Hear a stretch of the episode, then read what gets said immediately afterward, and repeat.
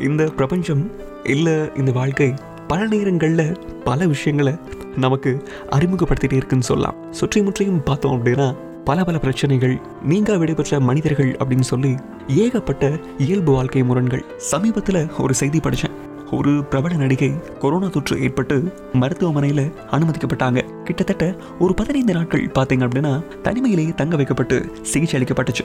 இந்த தினம் தினம் சொல்லக்கூடிய பொன்மொழிகள் இருக்கு இல்லையா? இப்போ பிரபலமானது. அதாவது சிகிச்சை பலனின்றி அப்படிங்கிற வார்த்தையெல்லாம் உடைச்சிட்டு நலமா வீட்டுக்கு திரும்பி வந்தாங்க. வந்த பிறகு பார்த்தீங்க அப்படின்னா தன்னுடைய சமூக வலைதள பக்கத்தில் ஒரு விஷயத்த பதிவு செஞ்சாங்க. என்ன அப்படின்னா இந்த பதினைந்து நாட்களில் தான் வாழ்க்கையின் ருசிகரம்னா என்னன்னு தெரிஞ்சதுன்னு சொன்னாங்க.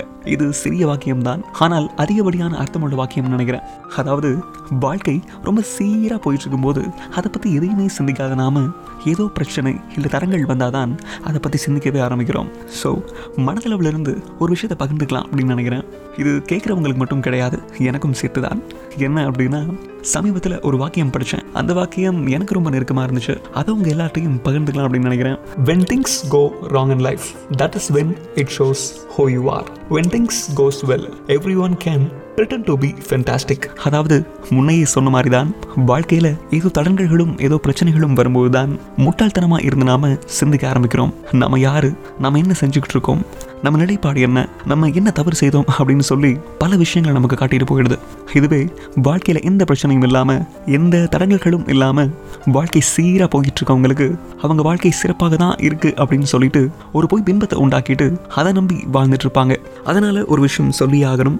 என்ன அப்படின்னா சமீபத்தில் நிறைய விஷயங்கள் பார்க்க முடிஞ்சது. நமக்கு ரொம்ப நெருக்கமானவங்களையும் நமக்கு ரொம்ப அணுக்கமான நபர்களையும் தொலைச்சிட்டு அவங்க போன பிறகு ச்சே வாழ்க்கை இப்படி அணுகிருக்கலாமோ அவங்க இருக்கும்போதே வாழ்க்கையை கொண்டாடி இருக்கலாமோ அவங்க கிட்ட கொஞ்சம் கோவப்படாமல் இருந்திருக்கலாமோ? அப்படின்னு சொல்லி பல பல விஷயங்கள் அதையும் தாண்டி முன்பிருந்த வாழ்க்கை கிடைச்சா போதுமே. அதுவே நமக்கு சொர்க்கமே அப்படின்னு சொல்லி அதை நினைச்சு நம்ம பிறந்துகிட்டு இருக்கோம். அதனால இந்த பல பல சண்டைகள் பல பல முரண்கள் சில பேச முடியாத மௌனங்கள் சில நேரங்களில் தான் தான் அப்படின்னு சொல்லக்கூடிய ஒரு அகங்காரம் ஆசைகள் பேராசைகள் அப்படின்னு சொல்லி எல்லா விஷயங்களையும் தவிடுபடியாக்கி இந்த வாழ்க்கை சட்டுன்னு ஒரு ஈரடி விட்டமுள்ள வட்டத்துக்குள்ள வாழ்க்கை சுருங்கிடுச்சு. அதனால ஒரு விஷயம் மட்டும் கொஞ்சம் மடை திறந்து சொல்லணும்னு தோணுது. என்ன அப்படின்னா உங்களுக்கு யார்கிட்டயாச்சும் எதையாச்சும் பகிர்ந்து பகிர்ந்துக்கணும் அப்படின்னு நினைச்சீங்கன்னா அது ஒரு சின்ன சாரியாக இருக்கலாம் இல்லை ஒரு பெரிய நன்றியாக இருக்கலாம் இல்லை அதையும் தாண்டி இந்த உடலை மட்டும் இல்லை உள்ளத்தையும் ஒன்று சேர்க்கிற ஒரு சின்ன ஹக்காக இருக்கலாம் இல்லை இது வரைக்குமே சொல்லப்படாத ஒரு காதலாக இருக்கலாம்.